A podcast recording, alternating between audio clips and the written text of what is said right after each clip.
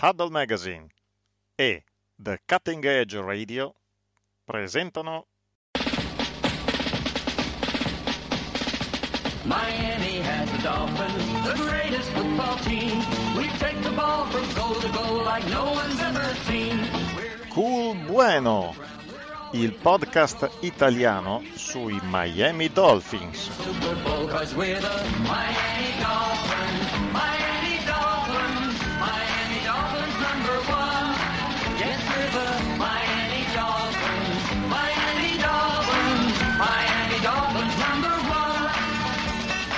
La vita è cool bueno solo quando la prendi cool bueno. Delfine e delfini in ascolto, benvenuti alla puntata numero 26 della stagione numero 4 di Cool Bueno, il podcast italiano sui Miami Dolphins. Se noi ci siamo, come sapete, è solo grazie a loro, grazie quindi ad Huddle Magazine, il punto di riferimento per il football americano in italiano da più di vent'anni, e grazie a The Cutting Edge, la voce tagliente e all'avanguardia sullo sport americano. Miami Dolphins number one. Yes, the Miami Dolphins, Miami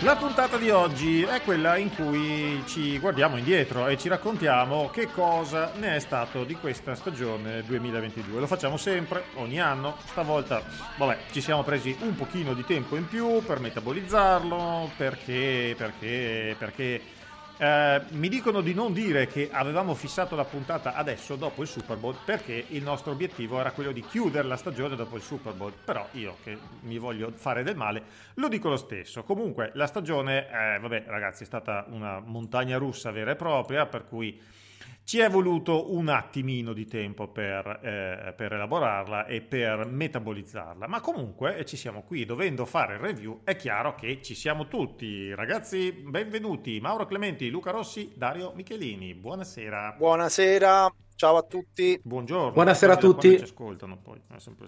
Ah sì, certo. Buonasera a tutti anche da parte mia. Ciao. Come state? Avete trascorso dei buoni playoff? Vi siete goduti il Super Bowl?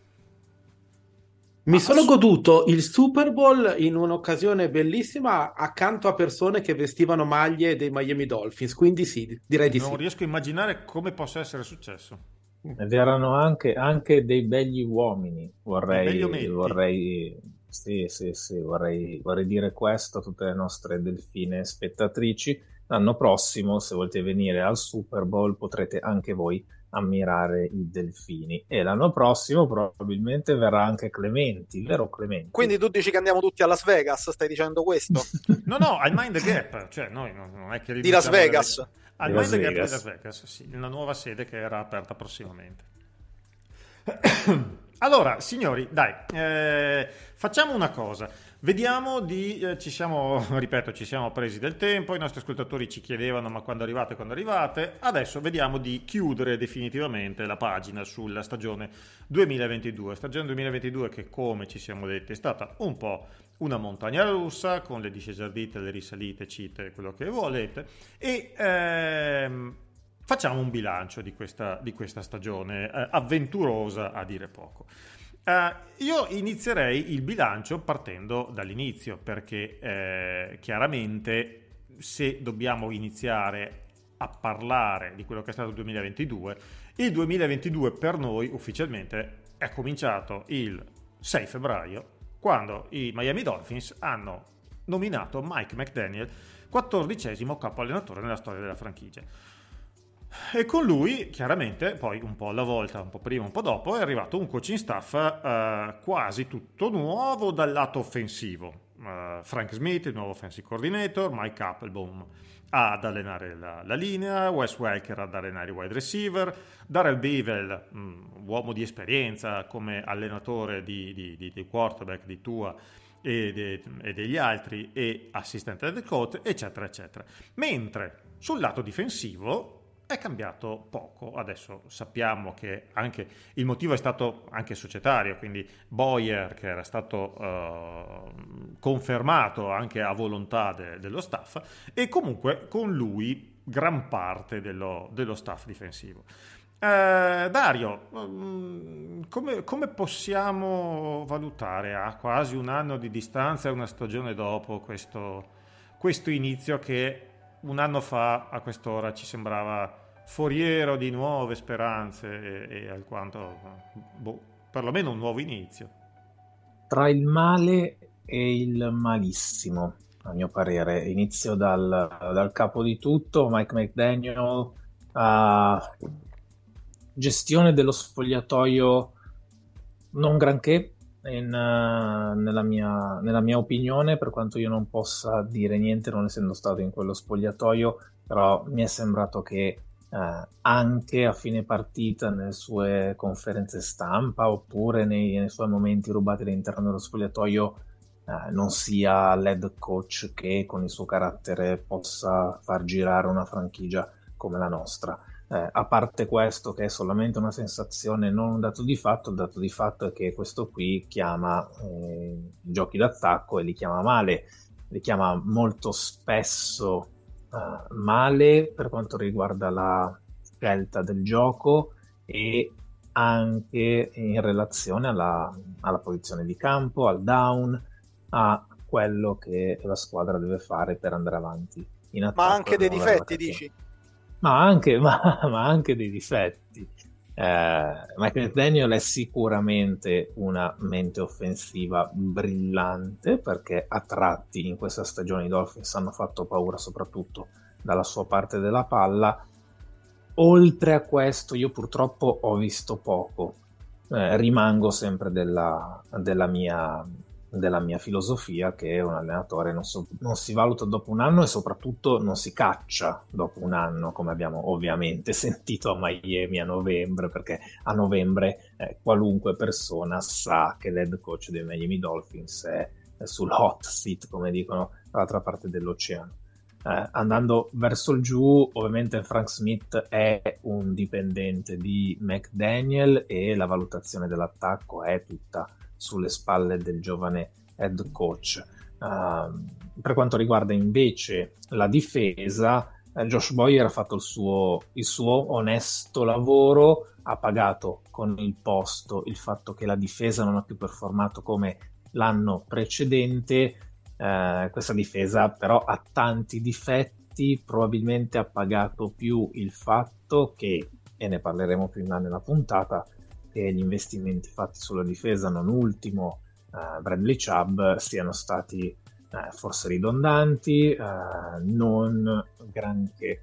La difesa di Josh Boyer aveva fatto meglio l'anno scorso quando era stata uomo a uomo tutte le partite con un atteggiamento molto rischioso ma che aveva pagato quest'anno complici gli infortuni complici linebacker che non esistono eh, complice anche forse una sua letargia a, a, fare le dovute correzioni anche a partita in corso, eh, non, non, possiamo dire che sia stata una, una stagione eh, fantastica. Con il saluto di Josh Boyer si saluta il precedente regime e questo probabilmente è una buona notizia. Eh, credo che la difesa abbia bisogno, ma ne parleremo più avanti, di un bel restyling, anche se ovviamente il talento che c'è sia nelle secondarie, che però erano tutti infortunati, sia in linea difensiva sia, sia ottimo. Uh, gli sotto uh, allenatori, Applebaum anche lui ha pagato con il posto in questo, in questo febbraio nero. Um, Applebaum in linea offensiva a mio parere aveva fatto un lavoro decente, gli erano stati dati due giocatori molto forti in free agency che sostanzialmente sono andati abbastanza bene, uh, forse un po' poco ficcante da un punto di vista allenante e quindi, e quindi ha pagato. Eh, sul, sul, sul, lavoro di Darrell Bevel, come dicevi con, con Tua, ne parliamo tra poco uh, Wes Welker per i wide receiver è come se, non so come dirlo, è come se tu vai alla Ferrari ehm, a fare quello che pulisce il, il, il, lo specchietto retrovisore. Cioè, nel senso, se c'hai i, i due dei, dei, top 10 wide receiver della Lega e li metti in mano a una mente come quella di McDaniel, probabilmente Wes Welker non è il- la mente dietro il successo di questi due. Ok. Dopo eh, ci sono commenti? Qualcuno... Ma no, semplicemente il Vedevo paragone che ha vedevo una fatto manina alzata. quando, quando Dario ha parlato adesso del peraltro ottimo Wes Welker, il primo paragone che mi è venuto in mente è stato Phil Jackson quando allenava quei Chicago Bulls con Jordan, Pippen, Rodman e, e il resto non contava nemmeno.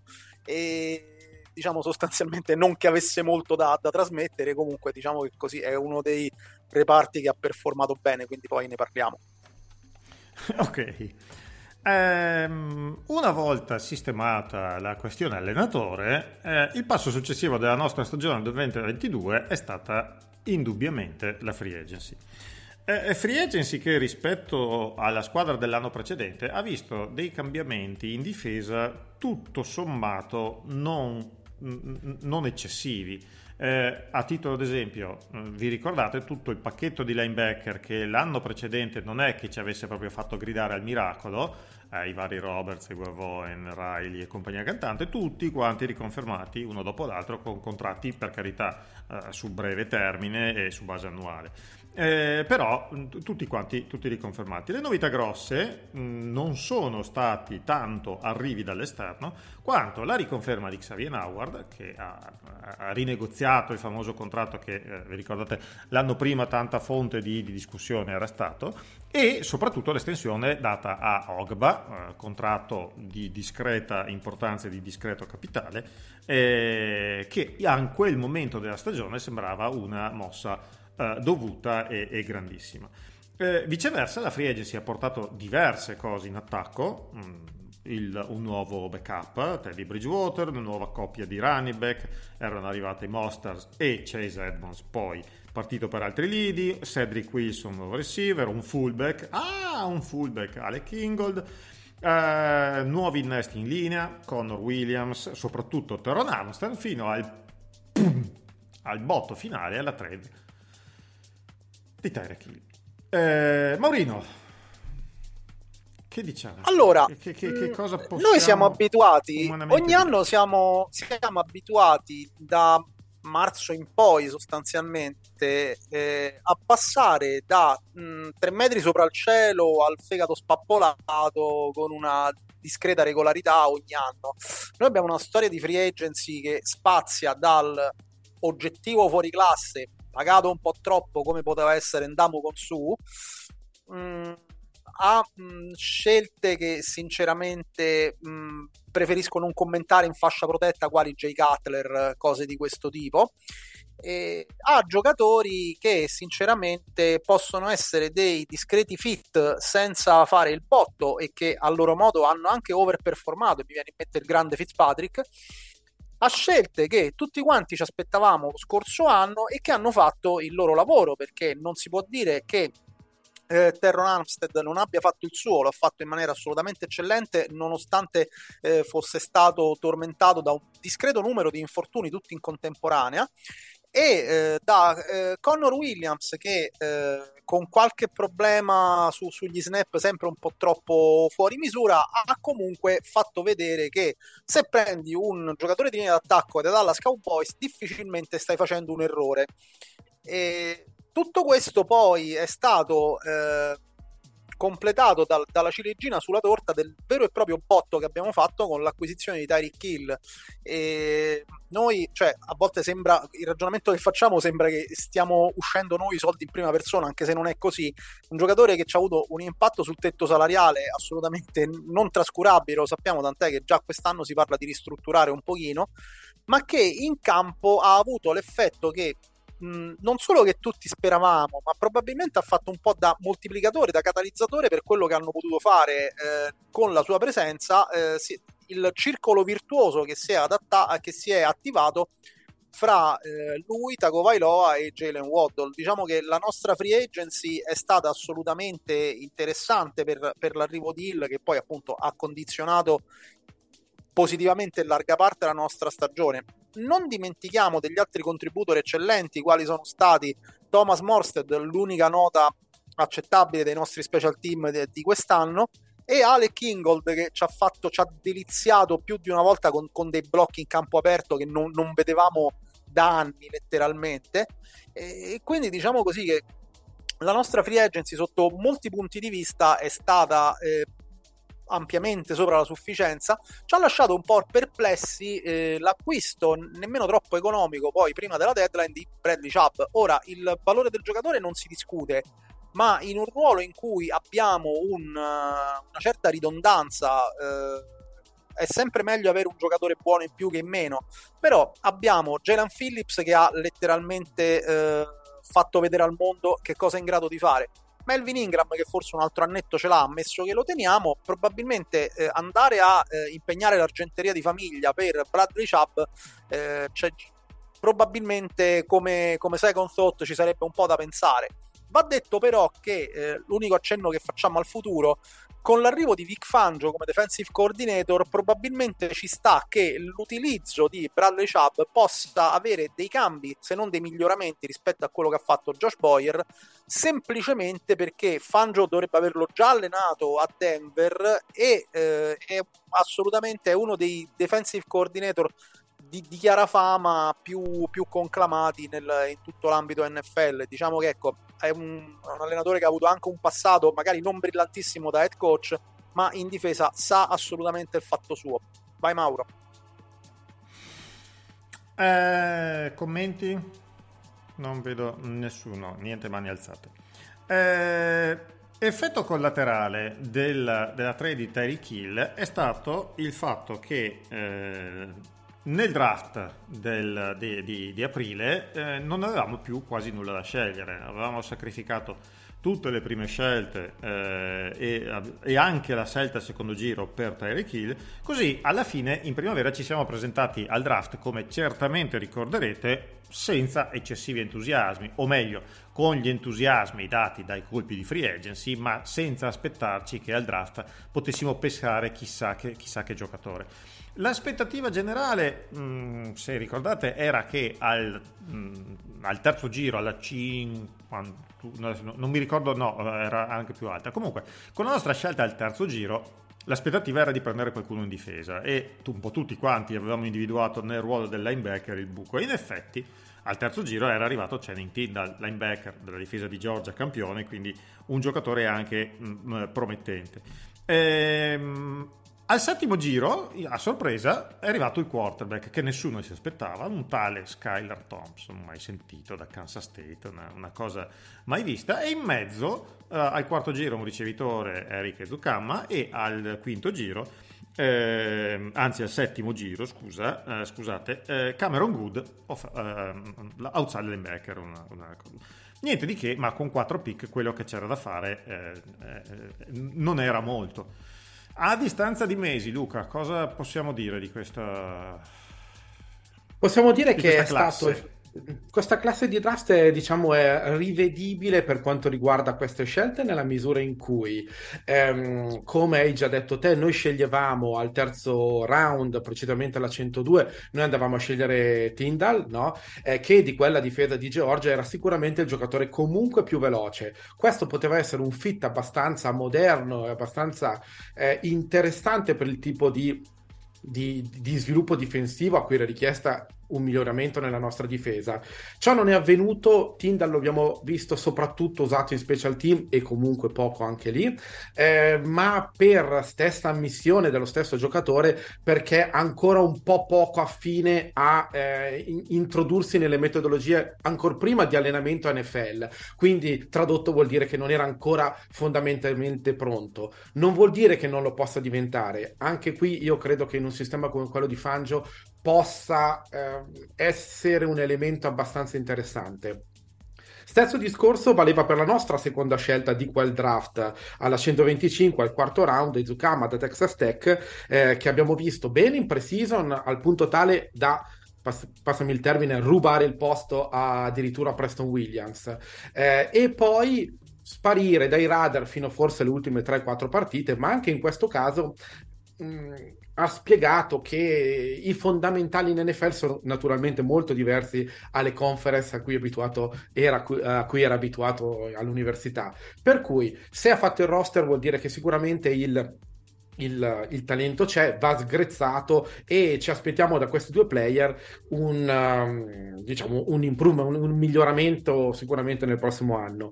Sorpassiamo la nostra terza scelta, Cameron Good, e arriviamo direttamente a quella che è stata veramente una sorpresa a sprombattuto, soprattutto in, in, in pre-season, quando addirittura aveva tenuto un passer rating da 138,4, diventando praticamente il miglior giocatore della pre-season e quindi eh, Skyler Thompson da Cassa State, che subito ha dimostrato di avere un braccione, di avere affidabilità, di avere una pocket presence migliorabile, ma comunque interessante per essere un QB al, del settimo giro, molta mobilità, quindi una cosa che a Miami nei quarterback era parecchio tempo che non si vedeva e va detto che questo rappresenta una, una nota estremamente lieta.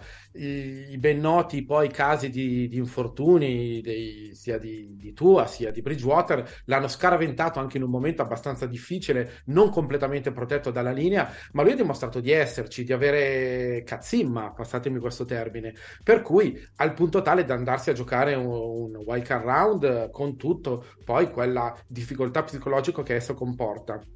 Permettimi Mauro per una cosa, perché se c'è una caratteristica di questo draft, secondo me, da far rilevare, è ciò che abbiamo pescato negli undrafted in realtà. Perché eh, non dimentichiamoci che noi scopriamo tra gli undrafted alcuni profili di sicuro avvenire. Uno che ha sorpreso tutti noi, parlo del cornerback Kader Ku, proveniente dalla Costa d'Avorio, eh, già capace, vuoi anche per gli infortuni dei titolari, di prendersi un posto con forza al punto tale da essere, dopo Sos Garden dei Jets, eh, il miglior prospetto nel ruolo soprattutto per quanto riguarda alcune, eh, alcune, statistiche ben definite, quindi la capacità di, eh, di, di, di, diciamo di concessione yards, ha brillato anche quando è stato schierato come nickel e non è banale la cosa, perché comunque mh, al primo anno un cornerback che sa giocare bene anche da nickel non è così semplice, in più va anche detto che ovviamente gli perdoniamo certi errori, certe penalità un po' gratuite, eh, magari certi errori di posizionamento che sono assolutamente fisiologiche in un rookie,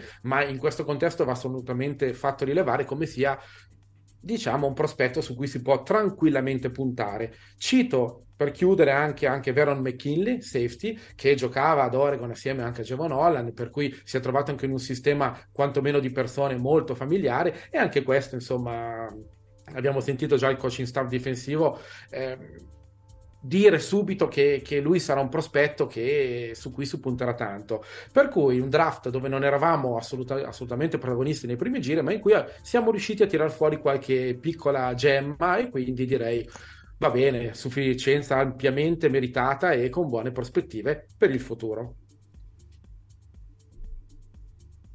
Allora, cioè io mh, mi vengono in mente due aggiunte, una freudiana e una triggerata dall'ottima analisi di Luca.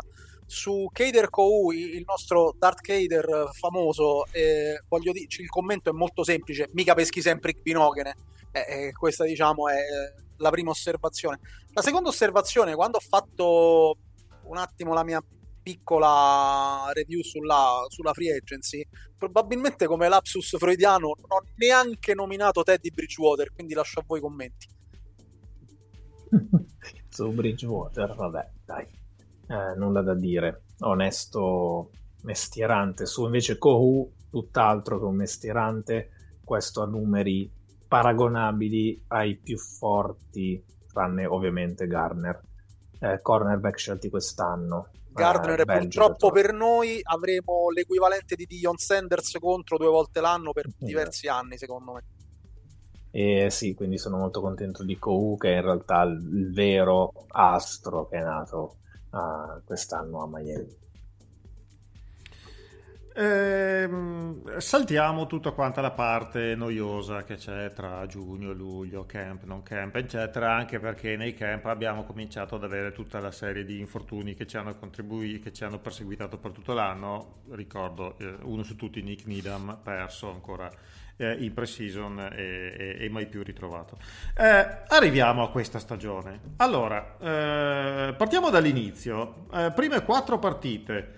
Eh, tre vittorie e una sconfitta. Purtroppo la terza partita è la partita contro i Buffalo Bills, vinta ma tutti ricordiamo perché, e la quarta è la partita a Cincinnati, eh, chiusa praticamente con l'uscita di Tua in, eh, in barella dal campo. Eh, un inizio non so, sono senza parole, cioè non, mh, andando indietro con la memoria, credo che neanche nei, nei, nostri sogni più ottimisti potevamo aspettarci un inizio di questo tipo da parte di questa squadra. E probabilmente non ce lo aspettavamo. Chi... Microfono aperto. No, non ce l'aspettavamo, non ce l'aspettavamo e ci ha riconciliato anche eh, perché arrivavamo da una stagione, quella precedente, in cui se la difesa ci aveva emozionato, la famosa cover zero, quella difesa che, che era molto bella da vedere anche se dispendiosa, mh, mm, tanti, tanti, tanti dubbi arrivavano sul fronte d'attacco. Primo perché eh, eravamo in piena, in piena, come si può definire, in pieno occhio di ciclone per quanto riguardava il nostro quarterback gli si accusava la colpa eh, di essere stato scelto prima di Justin Herbert in un draft in cui c'era anche Joe Barrow, insomma, per cui sapete benissimo come poi ehm, diciamo che poi il racconto americano tende molto spesso a, a scrivere delle storie parallele, a fare continui confronti. Eh, ci siamo però subito accorti che qualcosa era cambiato, che se coinvolto in un sistema particolarmente efficace, in un sistema studiato ad hoc e McDaniel in, prima ancora appena, appena, aveva firmato con Miami era stato subito chiaro che tu sarebbe stato il quarterback della squadra Abbiamo visto un gioco d'attacco bellissimo, veramente spettacolare, un, un quarterback che rasentava la perfezione in fatto di passer rating eh, e questo è stato un po' la caratteristica delle prime, della, delle prime, partite in cui la linea teneva anche oltre ogni aspettativa, riconciliandoci anche un pochettino con la bellezza di vedere una linea d'attacco composta quantomeno per due o tre quinti di giocatori comunque di valore.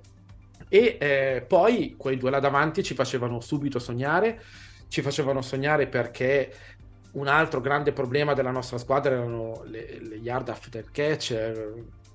Cui, delle quali anzi ci eravamo dimenticati e questi giocatori hanno fatto capire cosa vuol dire avere dei player di quel tipo, io mi riferisco naturalmente a, Hill, a Hill e Waddle.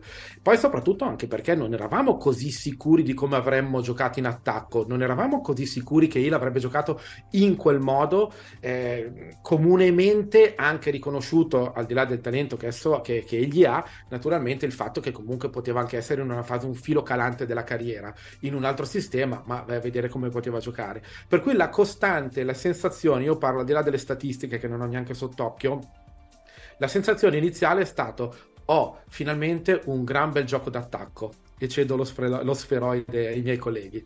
Ma guarda, di, di, questa prima tranche di stagione hai mirabilmente analizzato quello che abbiamo visto, eh, le statistiche che comunque possono sempre eh, aiutarci perché sono una chiave di lettura spesso inappellabile parlano che eh, Idol e Waddle, come li abbiamo soprannominati più volte, eh, sono stati, credo, la prima coppia eh, di ricevitori nella storia dell'NFL a sfondare il muro, il muro delle 3000 in stagione, eh, tenendo delle medie irreali di average e di yard after, after catch. Io penso che. Mm, eh, eh, ricordiamo due... anche, eh, Mauro, che a fine stagione il signore col numero 10 ha stabilito il record di franchigia per yard ricevute. Che non è banalissimo. Record che apparteneva a, a, un personaggio che dimorerà per sempre nel nostro cuore. Eh, quello con l'85, credo. Esatto.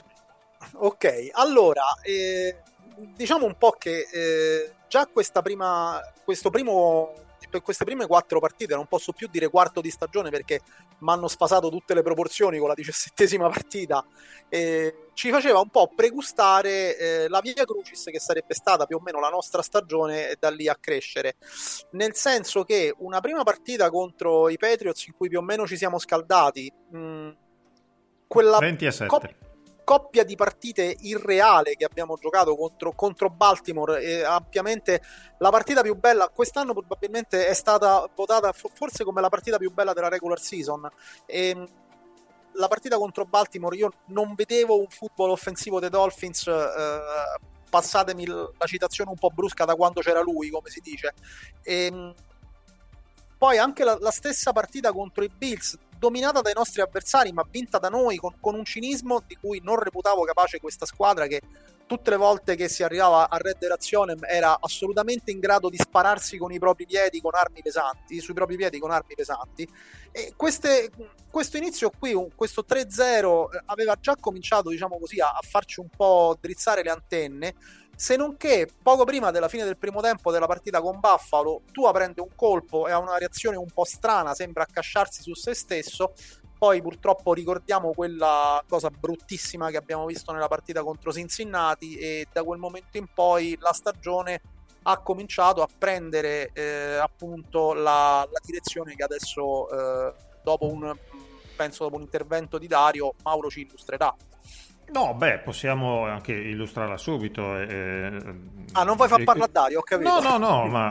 Eh, grazie, grazie, Dario, grazie. Dario, eh, Dario f- ha questa capacità di fondere due interventi in uno. Sì, senza dubbio, quello, quello sono bravo. Allora dai, fondi.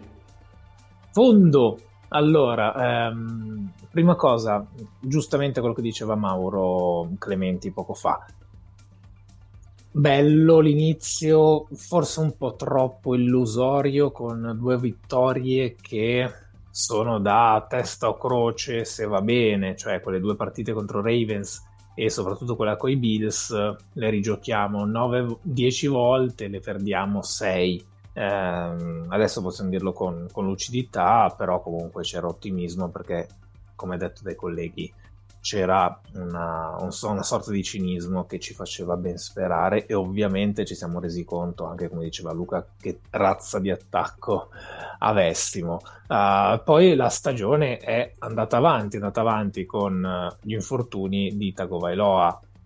Ha seguito quel vento la stagione dei, dei Dolphins con quel maledetto First Day Night in cui Tagovailoa è caduto e non si sono viste bellissime eh, immagini, ma che sono gioco forza quelle che ci ricordiamo di più di questa stagione purtroppo. Ah, poi la settimana dopo siamo andati ai Ge- a, a Jets, che credo sia a New York, nelle vicinanze di New York, e abbiamo preso le palate, come si dice qui a Milano quando, quando ti picchiano alle scuole medie. E, e, poi ovviamente c'è stata la sconfitta contro i Vikings che erano in striscia positiva, salvo poi tornare in galleggiamento, ovviamente con il, il ritorno di Tagovailoa in campo.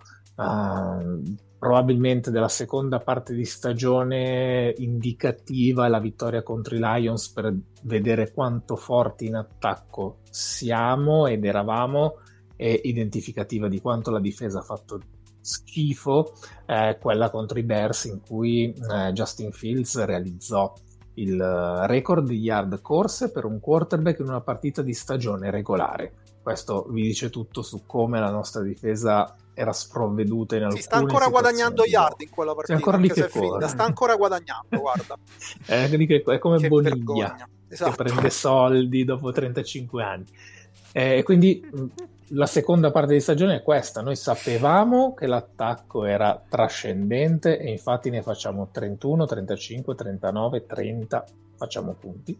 Eh, tanto quanto sapevamo di essere ancora un po' sensibili al, al fatto che non eravamo ancora una grande squadra. Infatti poi eh, abbiamo iniziato a pagare.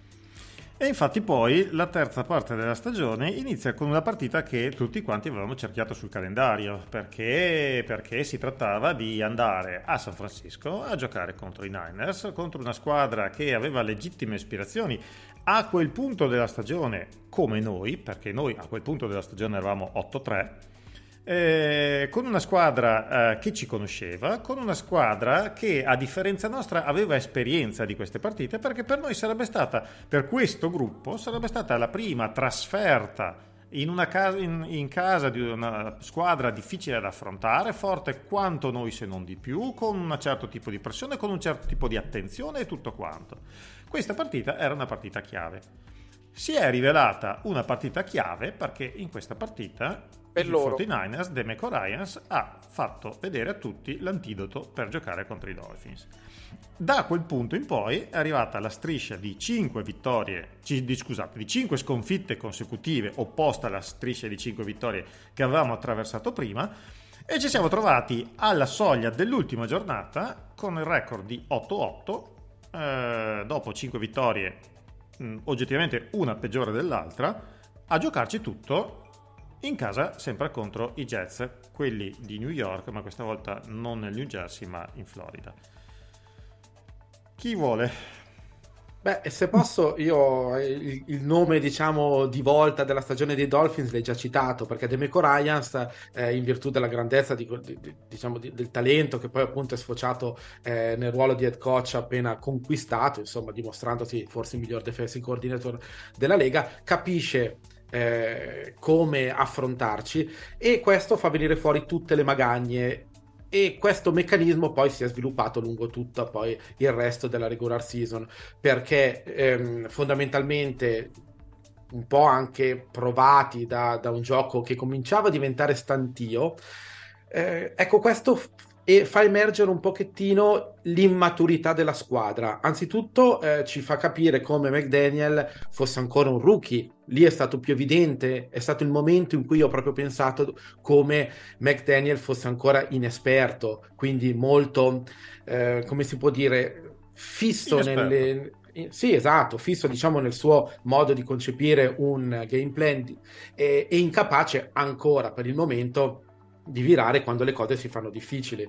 Mi ricordo che quella è stata la partita in cui ho pensato che eh, emergeva prepotentemente la problematica in attacco di non sfruttare i tight end in una partita in cui Hill e in una partita in cui Waddle erano perfettamente eh, co- in copertura, diciamo coperti da, da, dai difensori e con un front 4 e un front 7 come quello dei Niners, tutte queste cose sono venute fuori in maniera prepotente. Da lì poi la stadia è stata completamente in salita, abbiamo...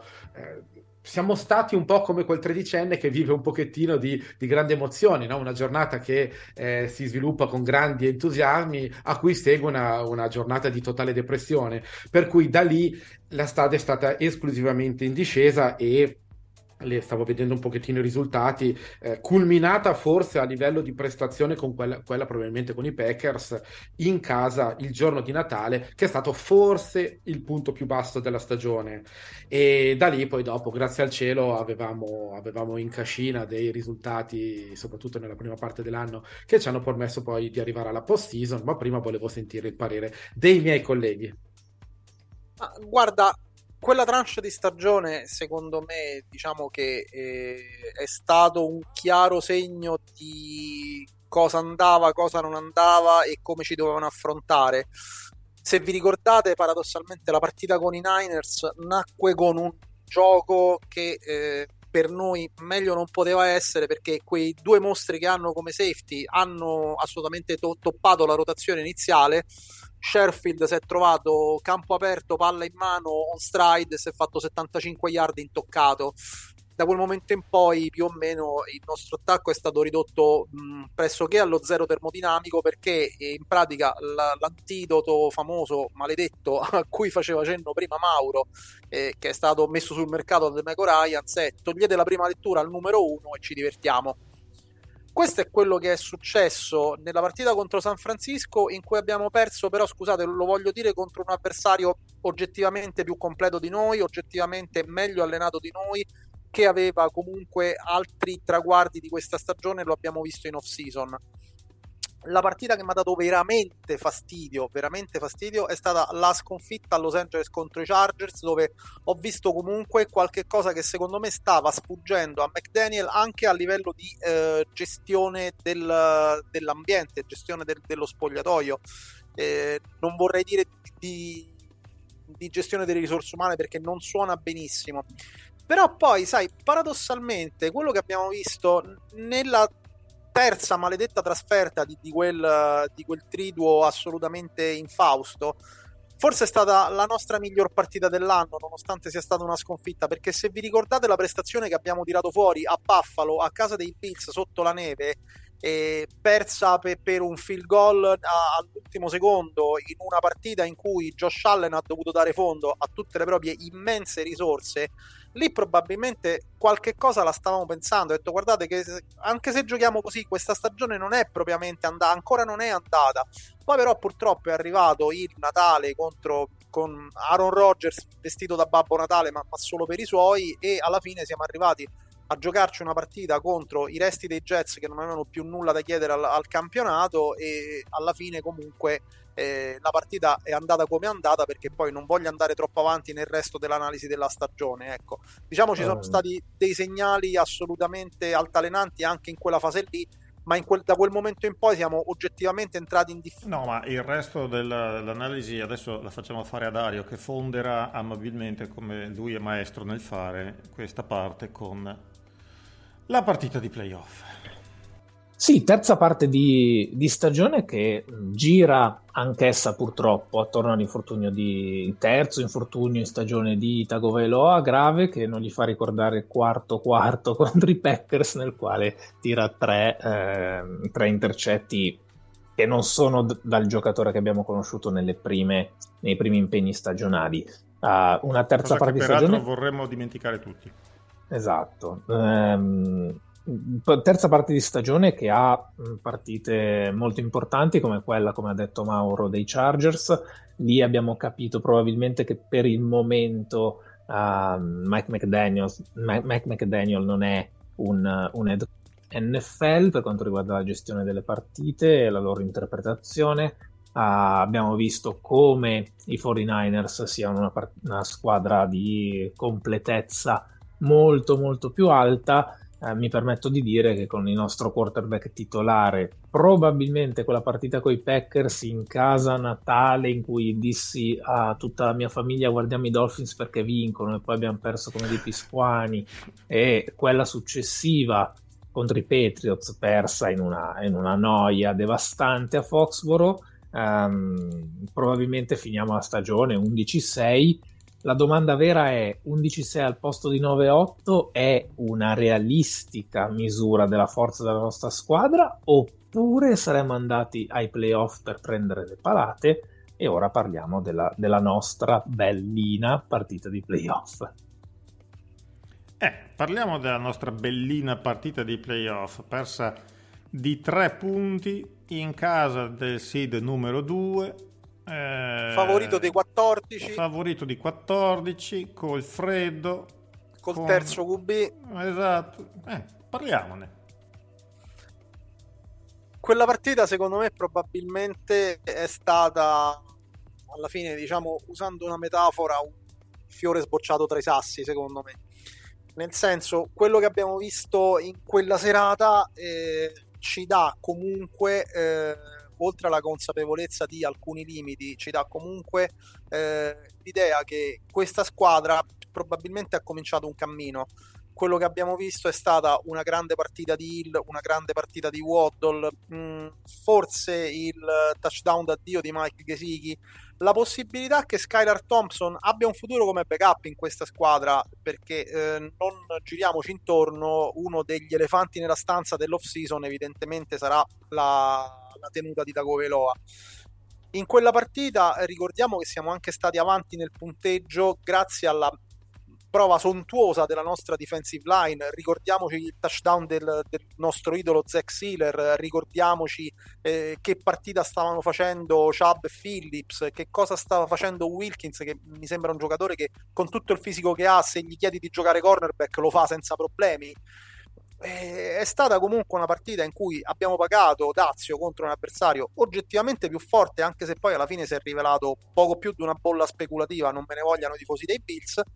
E alla fine Miami eh, mi farebbe piacere che quella partita sia vista come un punto di partenza per quello che potremo fare prossimamente. Altri commenti, Luca?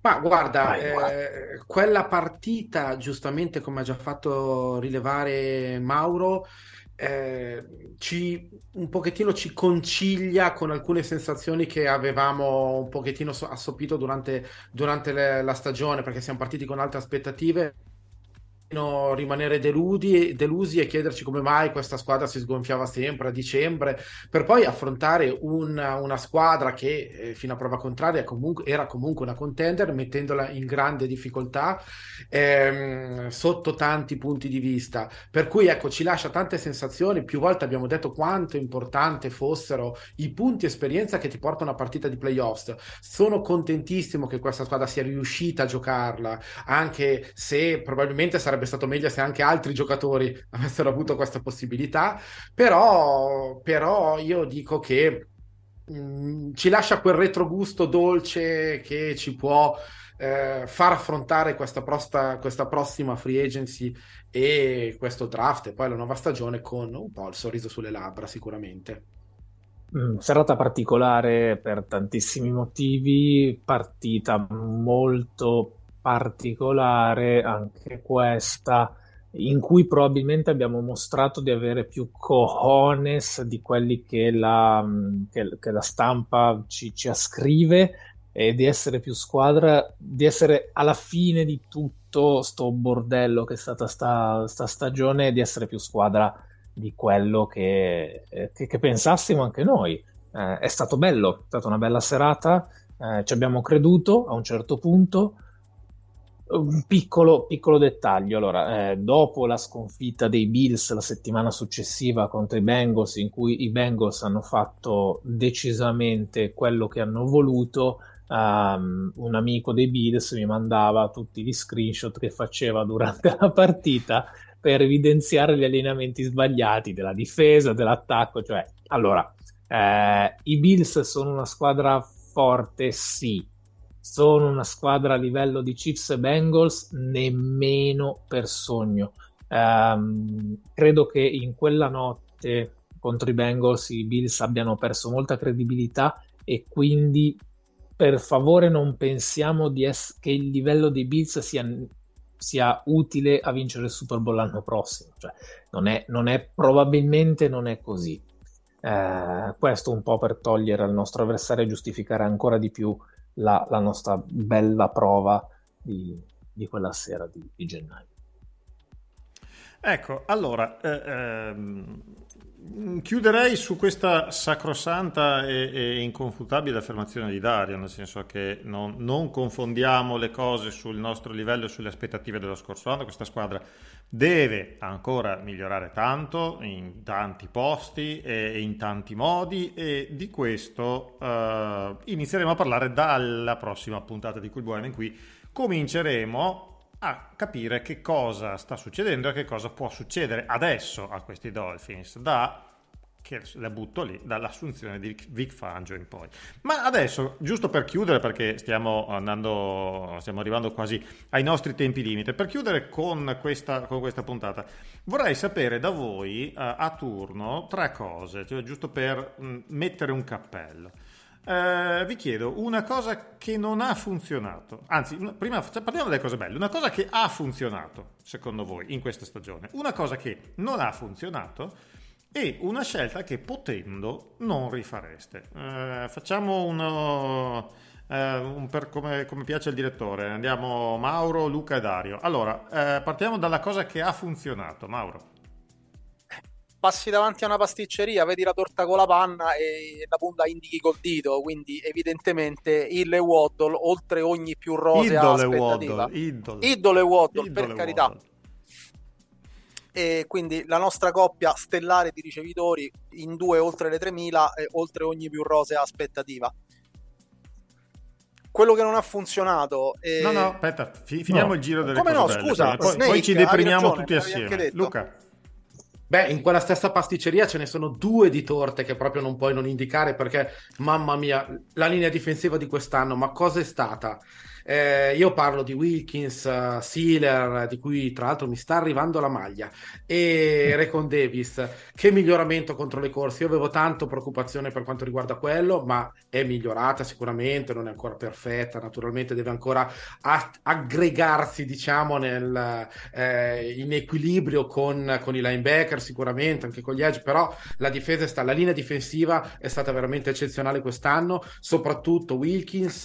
Eh, colpevolmente dimenticato da, tutti, da, tutte le classifiche dei premi, degli award di fine anno, ma è stato un giocatore clamoroso. Eh, tra l'altro Luca, con la sensazione... Sen- senza voler spoilerare o mischiare le cose, perché parliamo di ruoli diversi, eccetera, posso mettere un, un, un, un bit lì sopra e spendere una parola sulla meravigliosa stagione di Jalen Phillips? Che mostro.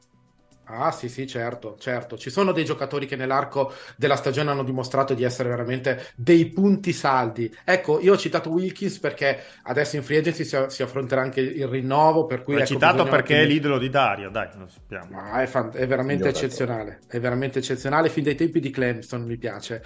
Eh, miglior partita... Fin dai tempi Chargers. in cui ha cercato di ammazzare Godella il giorno del draft. Ah, assolutamente. Eh, e la luce di Wilkins non deve oscurare un altro player che ormai è da diversi anni eh, veramente molto performante, non parla mai nessuno, ma Zack Siller insomma è lì nei cuori di Culbueno. Dario. Io vado con la, con la, mia interpretazione di quello che ha funzionato e può essere solo un'interpretazione perché le torte le hanno prese Luca e Mauro. Secondo me ha funzionato Tua Tagovailoa. Eh, siamo arrivati all'inizio anno pensando ok adesso questo deve dimostrare ha dimostrato quello che doveva dimostrare. Si parlava di titolo di MVP che abbiamo detto, e questo ehm, vorrei che gli spettatori tornassero, quella puntata di mezza stagione in cui io e Mauro Clementi, credo, spegnemmo il, um, il fuoco della passione dicendo guardate che gli MVP sono un'altra cosa.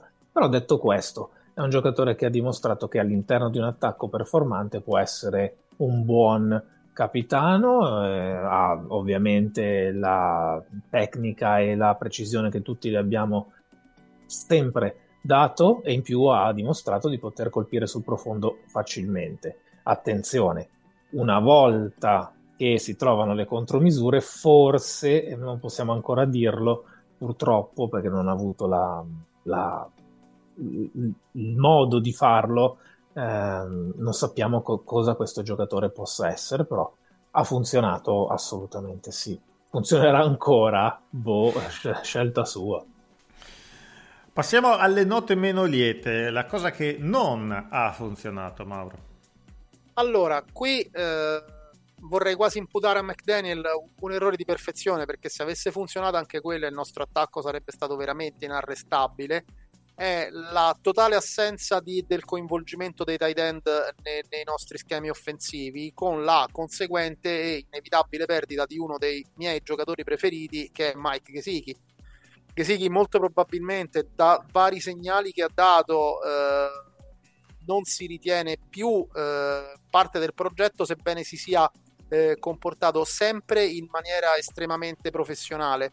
Ma già molti analisti NFL a, a vario titolo lo vedono in, in altri contesti perché in tutti, tutti, gli altri contesti in cui Gesicki è papabile, io ne butto lì uno, Detroit, è un giocatore da 70-80 prese l'anno, non da eh, 25 come, come, ne ha avute quest'anno, eh, o poco più. Eh, diciamo purtroppo eh, la mancata valorizzazione di Gesicki ha tolto una dimensione che il nostro attacco prima aveva con lui e con Devante Parker, che era eh, la possibilità di essere eh, comunque pericolosi anche nelle, contest- nelle situazioni di contested catch, perché un giocatore con il radius che ha Gesicki e che aveva Devante Parker, questo è l'unico problema, l'unico difetto strutturale che ha la, la magnifica coppia dei due. E un giocatore, un litigatore così, Gesicki, se proprio eh, non lo digerisci come tight end, lo usavi come ricevitore alto, eh, ricevitore alto e ti trovi un blocking tight end visto che ti piacciono tanto. L'unica cosa che volevo dire a McDaniel è che non abbiamo tutti quanti eh, Kittle perché altrimenti insomma voglio dire le cose sarebbero tanto più facili,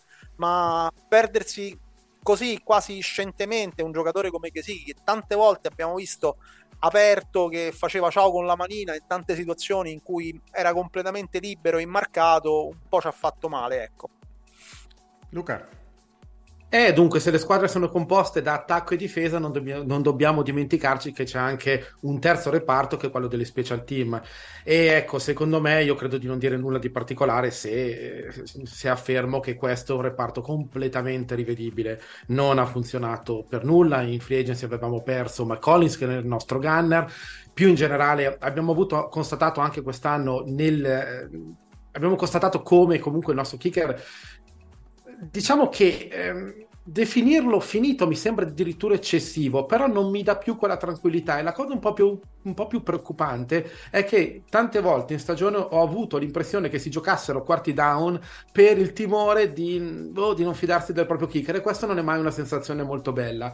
Di contro, possiamo dire il nostro Panther, 17 stagioni o 18 se non sbaglio, campione con i New Orleans Saints nel 2009, eh, scelto al draft dal 2007, è un fenomeno. Anche quest'anno ci ha riconciliato con un ruolo che negli ultimi anni non è che ci avesse poi fornito chissà, chissà cosa. Lui il suo l'ha fatto, nulla da dire, così come Blake Ferguson, il nostro long snapper, ha dimostrato di essere un long snapper assolutamente in grado di stare in NFL. Quello che differenzia un buon low snapper eh, professionista da uno collegiale è la capacità di bloccare e molto spesso eh, abbiamo visto, lo abbiamo visto anche in situazioni di ritorni profondi degli avversari, sempre presente, se, sempre sul pezzo.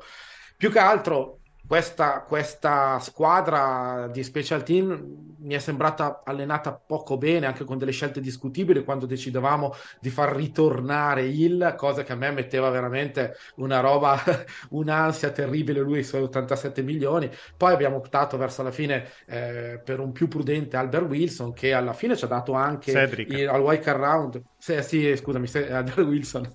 Cedric quello, Wilson. Eh, quello era una delle passioni il, il sideline fate conto che al di là di quel ritorno di Cedric Wilson di 50 yard al welcome round, nessun punt return è stato sopra le 12 yard, per cui comunque stiamo parlando di numeri sicuramente rivedibili. Qua e là durante la stagione abbiamo avuto qualche momento come il touchdown di, di Andrew Van Ginkel eh, su, su, un ritorno, eh, però veramente è stata la composizione come si è schierato che è un po' preoccupante e secondo me probabilmente è preludio anche di un cambio, boh, magari proprio anche del coordinator Crossman.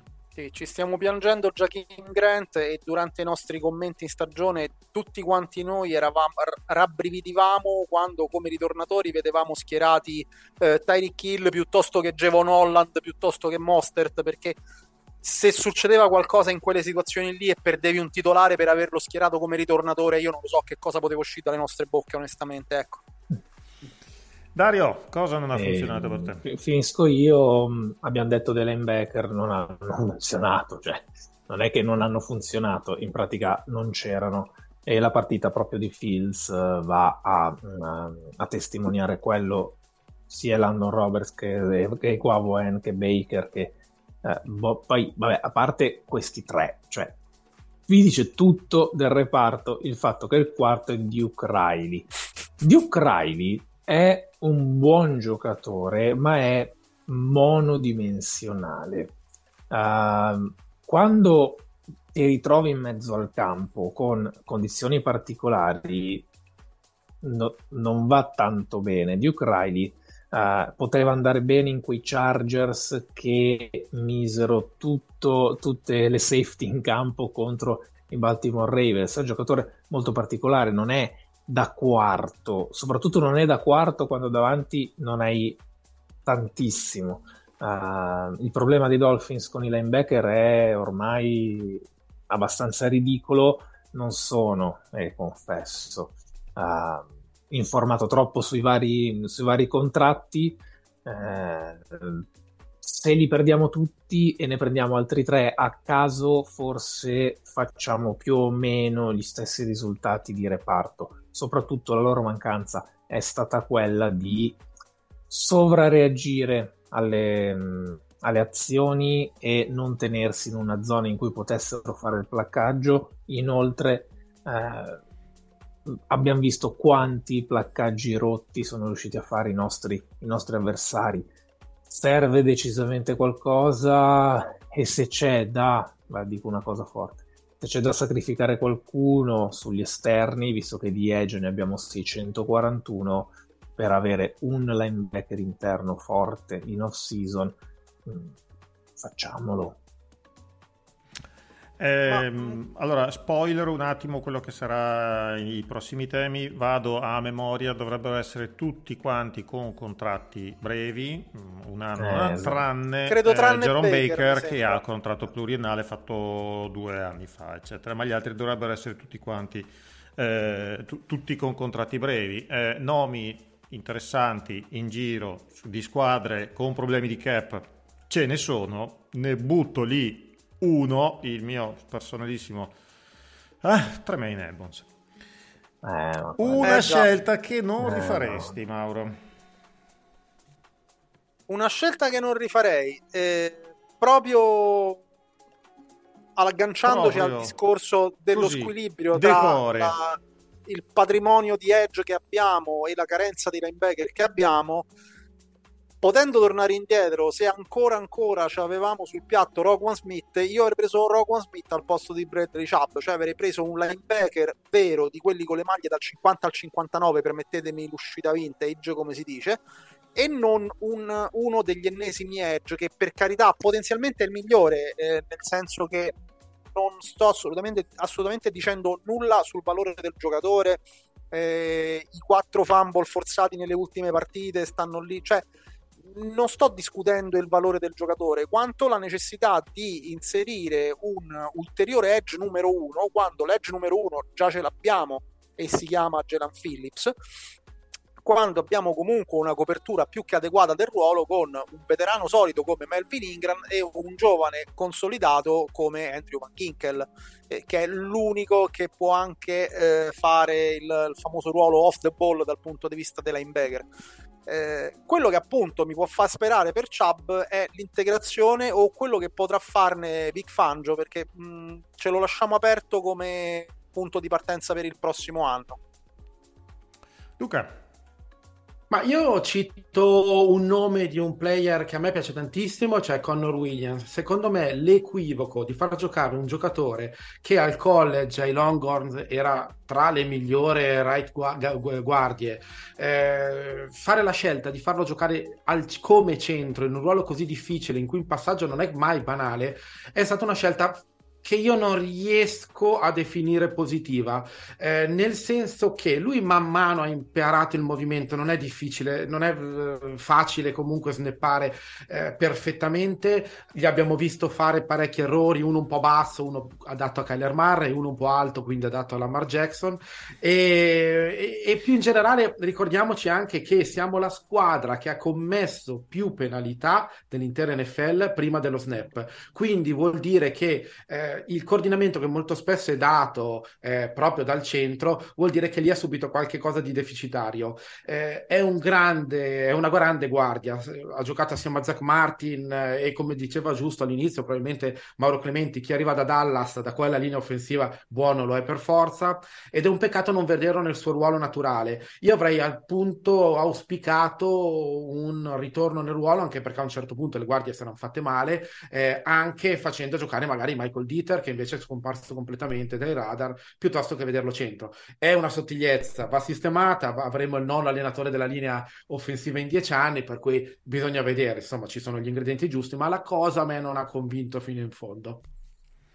Qui io mi, mi contraddico su quello che probabilmente ho detto un anno fa, perché io sicuro ho detto questa cosa un anno fa. noi abbiamo Eh, le io puntate non- in archivio e possiamo Sì, controllare. sì, no, no, ma sicuramente, guardate, mi conosco troppo, troppo si bene. passa dal notaio, mica storia. Sì, sì, sì, no, no, ma mi contraddico, e ba- basta dirlo e allora sono perdonato. Eh, È come quelli che a Tangentopoli si, si facevano i miliardi.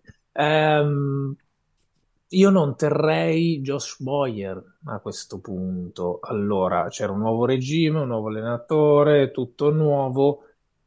Anche se la difesa era una difesa forte, probabilmente l'impatto che l'attacco avrebbe avuto su questa squadra era troppo forte per non ripartire anche in difesa. Infatti, si è visto. Ehm, io non, non rifarei questo. Ma probabilmente non è stato un errore perché io un anno fa vi ho detto che eh, a me piace tenere tutti gli allenatori, sicuramente Josh Boyer l'avrei tenuto, ma è una scelta che non rifarei qualora potessi tornare indietro, mi sembra abbastanza giustificata. Bene, ehm, e con questa cosa io andrei a chiudere telegrafico su questa rassegna della stagione chiedendovi il voto finale. Quindi, Mauro Clementi, voto alla Lo vuoi- stagione 2022 dei- da- dall'1 al 10 in, in- in metrica decimi, italiana. non lo vuoi in in metrica, metrica italiana. no, metrica italiana.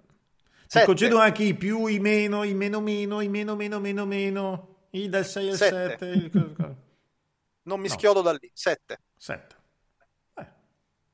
Beh, un buon modo per capire, per giudicare una stagione è capire da dove siamo partiti. Per cui, eh, se pensiamo dove eravamo l'anno prima, beh, io direi che io dico un sette e mezzo. Io sono sul 6, Eh, troppi errori, immaturità ad ampio spettro, grandissimi giocatori che però non hanno mai dato l'idea di poter dominare in, off- in post-season, una gestione probabilmente non ottimale dell'affair tua che sapremo solo quando verranno rivelati i Panama Papers. Ah, 6, 6 giusta. Eh, bene, meglio, meglio 6 così l'anno prossimo do 9. e poi facciamo la media. Con i confetti, con, i coriandoli che scendono da- dal cielo, eh, darò 9. Io mi comincio adesso a cercare le chiavi in tasca, eh, raga. Allora, Abbiamo manco un detto, quarterback, fai te. eh, detto che il mio voto è allineato al 7 di Mauro eh, e che quindi è ufficiale che il nuovo eh, lato oscuro di Cul Bueno è diventato Dario, ehm, direi che non possiamo non chiudere questa puntata, mh, fatta la review della stagione e tutto quanto, pronti a proiettarci verso il futuro con un doveroso pensiero ed una celebrazione al nuovo membro dei Miami Dolphins che avrà da qui a sei mesi circa il suo busto in una sala illuminata a Canton, Ohio. Zach Thomas è finalmente entrato a far parte della Pro Football Hall of Fame. La cosa ovviamente mi rende estremamente felice perché voi sapete chi è il mio giocatore favorito ogni epoca dei Miami Dolphins ed è esattamente Zach Thomas. Eh, non so cos'altro dire, cioè, eh, sono- se non che sono felice personalmente per, per il fatto che sia, che sia eh, finalmente riuscito ad entrare nell'Hall of Fame, nella quale senza alcun dubbio merita- meritava di, di esserci, lo ha meritato nel momento esatto in cui è entrato Brian Urlacher, che ha altro fantastico ha avuto una carriera in altro fantastico giocatore, lo dico senza, cioè, per- per- a scanso di equivoci, altro fantastico giocatore con numeri assolutamente comparabili. eh, per cui, tra l'altro, con lo stesso numero, un numero dal 50 al 59, come diceva Mauro, e per cui io, cioè, cosa dire, tre maglie ho comprato nella mia, nella mia vita, una è la 13, una è la 4 di Brett Favre, la terza è la 54 di Zach Thomas, tre maglie di Hall of Fame, che devo dire. Eh beh, ma chi è che si compra le maglie non di Hall of Famer? Ah, beh, io eh, cioè, a, a Londra, Dario, ne abbiamo viste di maglie, abbiamo- cioè, di soldi viste, buttati. Ah, eh. abbiamo visto gente con la maglia di Jay Fiedler a Londra, Dario, Eh. abbi pazienza, sì, sì, gentile. No, la mia unica perplessità sul discorso di Zach Thomas a Canton, ma quanto bronzo serve per fare il busto col collo che c'aveva lui? Eh, eh, io credo che ce ne siano anche, anche di, più, di più colossali. eh, dire, abbiamo già un Eh. Warren Sapp eh, dentro che, che- Esatto. che credo che abbia richiesto una, una- una quantità di bronzo sufficiente. Va bene, signori, allora, eh, dopo la doverosa celebrazione del nostro, del nostro numero 54, scateniamo la sigla.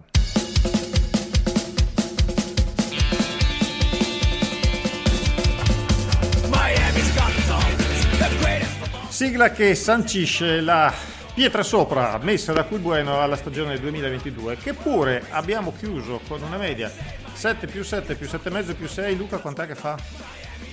No, no, no, no. A quest'ora No, no, non no, riesco a fare questi calcoli.